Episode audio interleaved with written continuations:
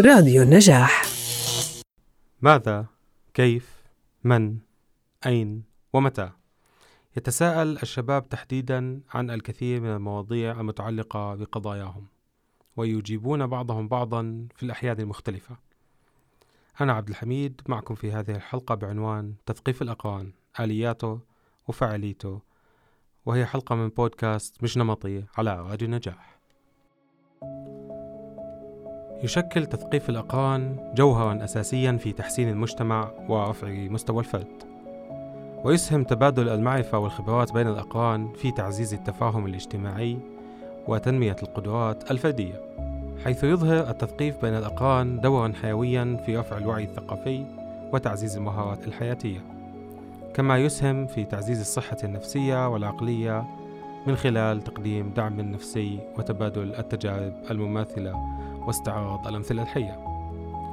بالإضافة إلى ذلك يلعب الأثر الإيجابي لقصص نجاح الأقران دورا كبيرا في تحفيز الإنجازات الشخصية والمهنية وتعزيز محفزات التعلم عند فئات الشباب تحديدا.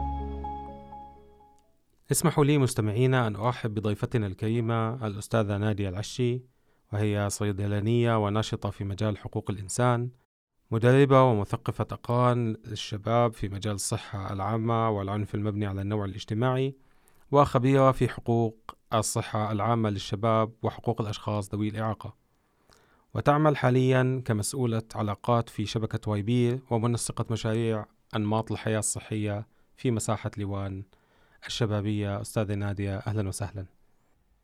أهلا وسهلا فيك وشكرا لك على الترحيب والمقدمة أهلا الحلوة. وسهلا فيك بشكل عام أستاذة احكي لنا عن آه، تثقيف الأقران تمام. هلأ بداية نحن لما نكون عم نحكي أقران فبنكون عم نحكي عن أشخاص آه بينهم آه خلينا نحكي اهتمامات مشتركة آه بيشتركوا بالعمر بيشتركوا بالجنس بيشتركوا بالثقافة بيشتركوا بتفاصيل مختلفة هي هاي التفاصيل المختلفة هي اللي عم تجمعهم فهذا الإشي اللي عم بخليهم يكونوا تحت مسمى أقران. لما بدنا نربط الإشي مع منهجية تثقيف الأقران فهي منهجية تشاركية تفاعلية. بتعتمد إنه نحن نكون عم نوصل فكرة أو عم نوعي آه، بإطار خارج إطار آه، خلينا نحكي المنظومة المدرسية أو منظومة التلقين أو المنظومة اللي هي منظومة التعليم التقليدية.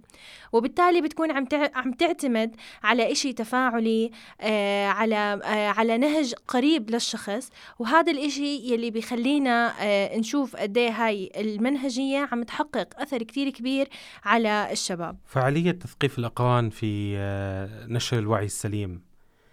ما مدى هاي الفعالية تأثيرها؟ تمام هلا آه أنا رح كون عم بعكس كل هاي الأجوبة بناء على خبرتي بشبكة تثقيف الأقران Y-PEER واللي هي أصلا متبنية هاي المنهجية من زمان آه يعني بأعتماد هاي المنهجية بنلاحظ إنه في آه في تواصل فعال. ولما نحكي تواصل فعال يعني عن جد في نتيجة من هذا التواصل بإيصال الرسائل بتعزيز الوعي توضيح المفاهيم آه، كل هاي التفاصيل بتكون أقرب لعقل الشخص المستقبل.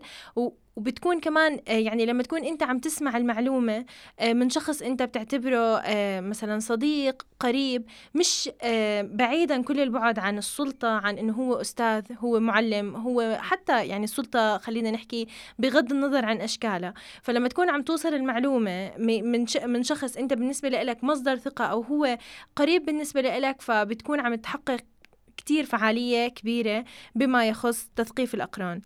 الجزئية الثانية اللي هي جزئية التأثير. فمنلاقي إنه الأقران نفسهم لما يكونوا حضروا مثلا جلسة معينة اتبعت هاي الجلسة منهجية تثقيف الأقران. منلاقي إنه بالجلسة اللي وراها آه، شباب نفسهم آه، شجعوا غيرهم من الشباب إنهم يكونوا. هذا دليل قد إيه في إلها تأثير على الشباب نفسهم وكمان تأثير على الشباب يلي ما أخذوا الجلسة بس صاروا عن جد متحمسين إنه إيش إيش أخذوا أصحابنا مثلا أو أقراننا بهاي الجلسة لحد ما إنه نحن كمان حابين إنه يكون إلا مشاركة بهاي الجلسة. آه وبدي كمان ضيف آه يعني شو هي اللي عم بيحقق هاي الفعالية اللي هي اللغة البسيطة. يعني في كتير يعني مثلا على مستوى أستاذ كان عم بشرح لطالب أوقات الطالب بفهم يعني نفس المادة لو لو نفس الشرح شرحه لإله زميله لكن بمفاهيم مختلفة. كانت أقرب لإله فهذا الإشي ساعد إنه هاي المفاهيم توصل لإله. فتكييف اللغة وتكييف طريقة إيصال المعلومة بما يتناسب مع الثقافة الفكرية كتير عم بيحسن آه، من آه، وصول هاي المعلومات وهذا الإشي عم بيحقق فعالية أكتر آه، ب يعني خلينا نحكي ونتائج ملموسة لمنهجية تثقيف الأقران.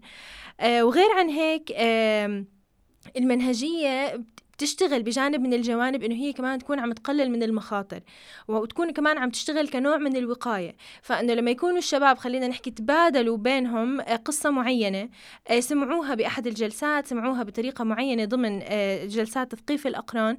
فهذا الإشي ولد عندهم عندهم وعي. ولد عندهم وعي ضد خلينا نحكي سلوكيات سيئة. كانت هاي السلوكيات ممكن عم تسبب لهم مخاطر. فأنا بشوف إنه كل هاي الجوانب لما تتجمع مع بعضها ولما يكون عن جد المثقف مثقف جد عارف إيش عم بعطي وعارف كيف هو عم بثقف وكيف هو عم بيقدم للشباب المعلومة الصح بالطريقة الصح. فهذا الإشي عم بيعزز الاستجابة والفعالية لهدول الشباب لحتى هم لما يطلعوا من هاي الجلسة يطلعوا كمان كمثقفين أقران يثقفوا غيرهم من الأقران. فهذا الإشي اللي بيكون عن جد عم بيحقق آه، فعالية المنهجية.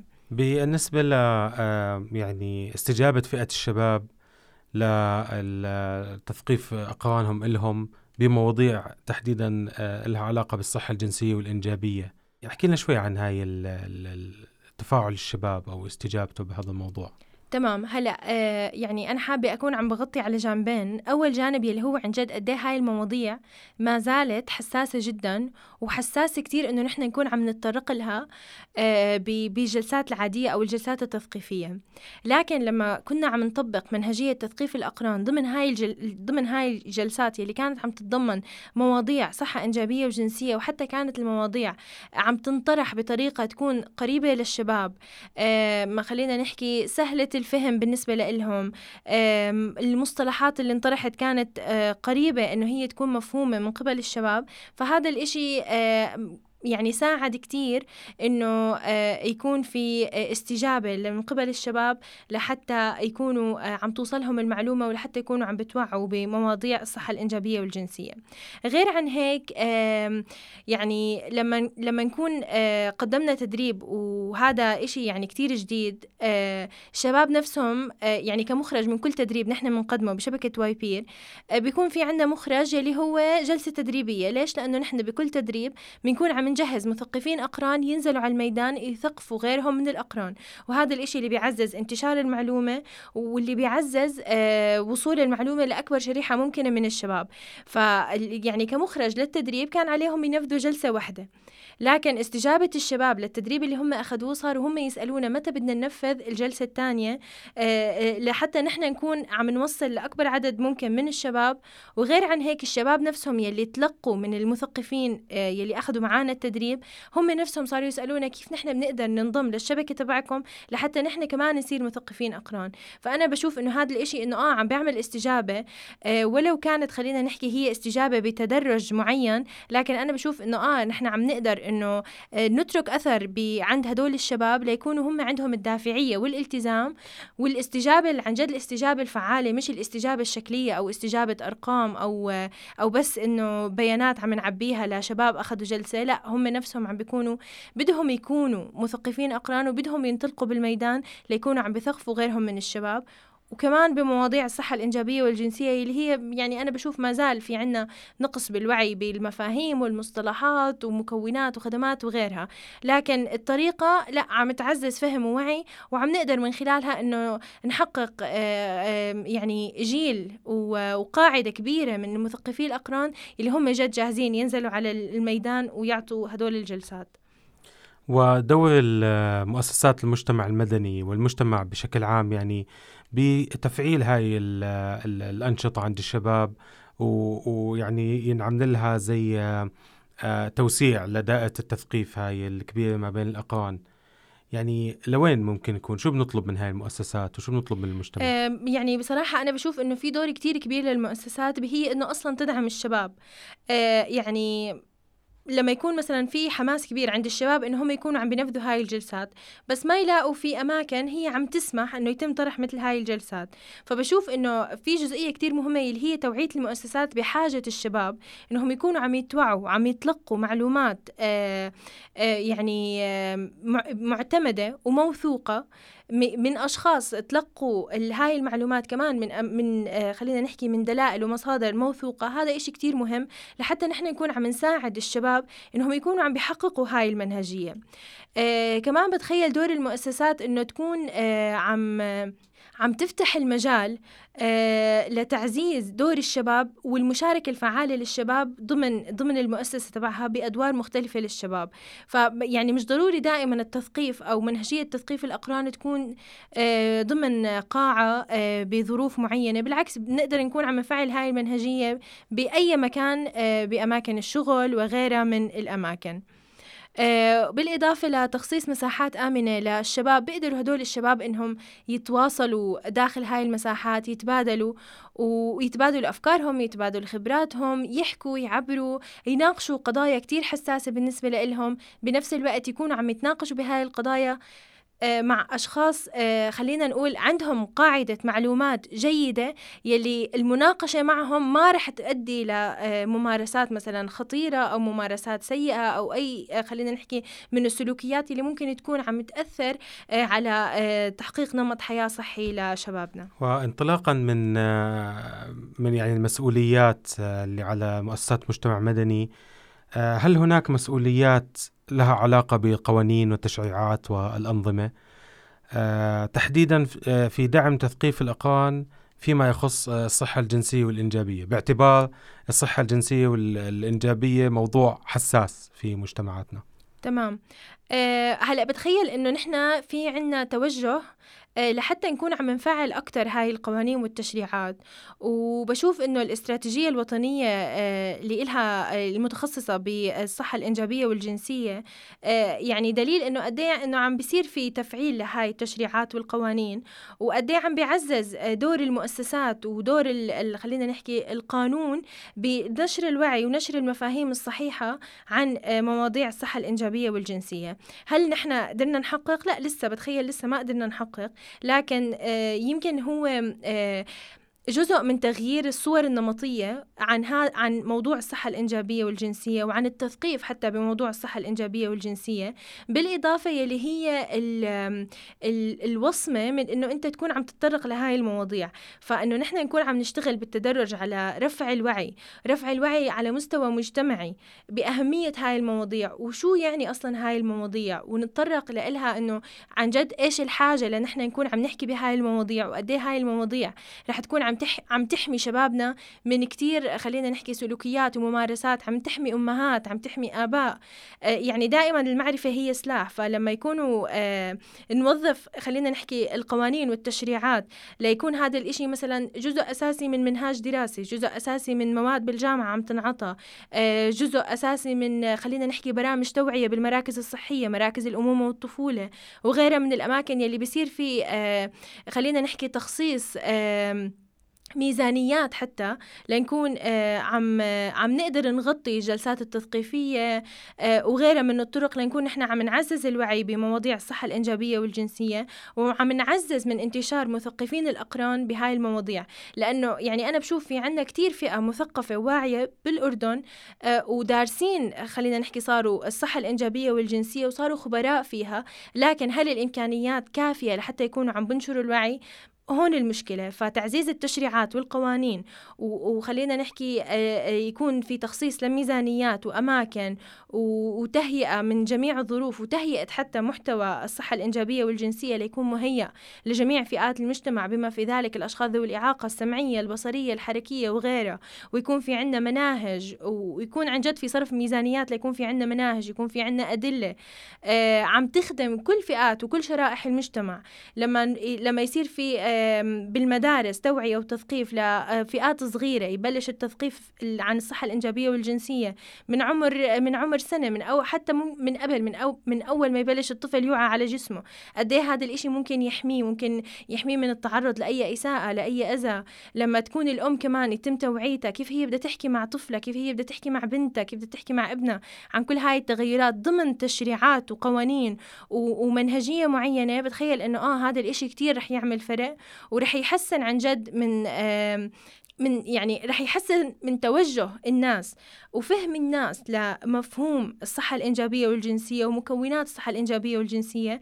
ورح نطلع أكثر من منظور إنه هو موضوع مش لازم نكون عم نتطرق له عيب إنه نحكي فيه الوصمة وكل هاي التفاصيل. فلما نحن نكون يعني آه ارتفع تأثيرنا من مستوى فرد لمجتمع ل... على مستوى أعلى فبتخيل إنه آه لما نوصل لهاي الجزئية فآه نحن قدرنا إنه نعمل فرق ونعمل تغيير. بما يخص آه رفع الوعي وتعزيز آه، المنهجيات المختلفة بما في ذلك منهجية تثقيف الأقران لنكون عم نوصل آه، المعلومات الصحيحة بالطريقة الصحيحة ونحمي من أي آه، ممارسات أو سلوكيات خاطئة أو خطرة أو غيرها على الشباب وعلى كل أفراد المجتمع وكل شرائح المجتمع. تثقيف الأقران بدأ في يعني بمجتمعنا على نطاقات ضيقة وبسيطة بقي يعني في مرحلة مستمرة من التوسع.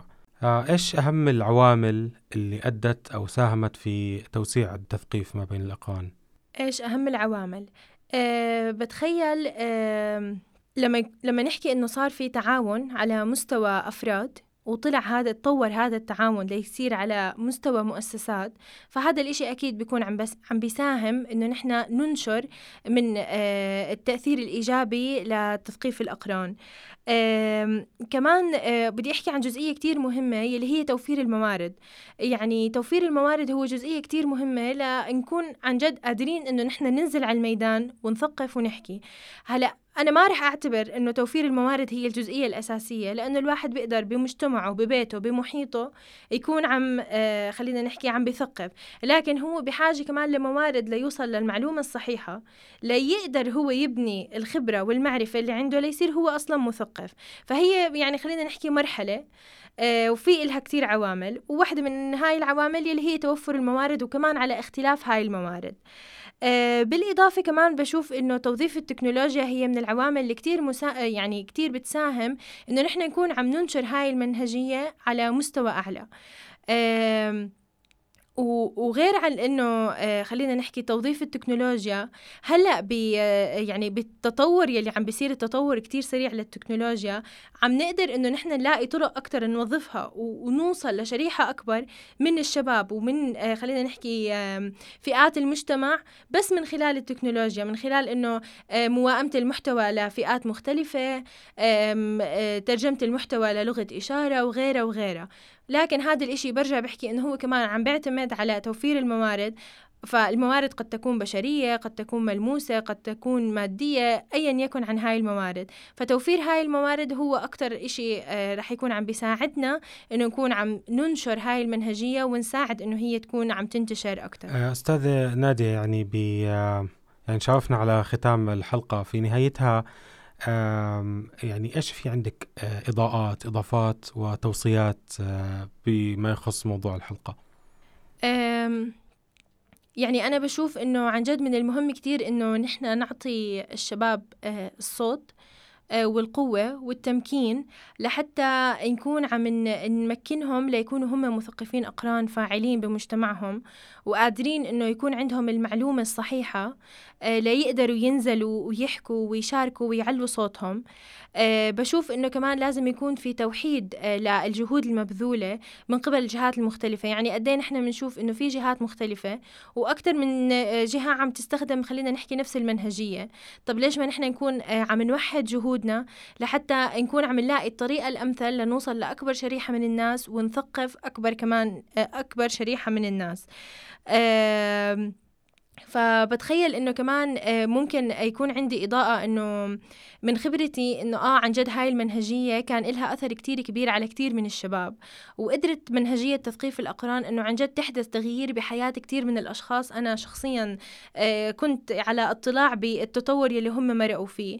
آه، أثر الكلمة وأثر القرين على القرين عن جد كتير كبير. يعني نحن الإشي اللي كبرنا عليه كان كتير عم بندرج تحت مفهوم السلطة. ودائما لازم تكون يا أما بتعمل هيك يا أما أنت غلط. ف يعني تثقيف الأقران شوي بعيد عن هذا عن هذا المنحى لأنه بيعتمد أكثر على تبادل خبرات آه، مش فرض خبرات بيعتمد على تبادل تجارب تبادل أفكار. ف آه، يعني إنك تسمع تجربة وتتعلم من تجربة غيرك فرق كبير من إنه أنت تكون مصر إنه أنت بدك تكون كمان تخوض على هاي التجربة وأنت ما عندك أي خلفية عنها. فتبادل الخبرات آه، من قرين لقرين وتفعيل آه، دور التثقيف الصحيح للأقران آه، كتير كتير إشي مهم. وبشوف إنه عن جد مهم نكون عم ندعم الجهات يلي هي متبنية هاي المنهجية بما في ذلك شبكة تثقيف الأقران يلي هي يعني هي هاي المنهجية يلي هي متبنيتها ومعتمدتها. وبتوقع إنه ما عندي أي إضافة تانية ويعطيك ألف عافية. إضافات نوعية وقيمة من خلال هاي المعلومات من ضيفتنا الكريمة الأستاذة نادية العشي ومشكورة كل الشكر الجزيل على حضورك معنا. شكرا شكرا. مستمعينا مستمرين معكم في حلقات أخرى من بودكاست مش نمطي ومواضيع جديدة. كنتم معي أنا عبد الحميد من خلال راديو النجاح. ما تنسوا متابعة الراديو على المنصات الصوتية SoundCloud Spotify Apple Podcast. Google Podcast ومن خلال زيارة موقعي الإلكتروني النجاح dot net.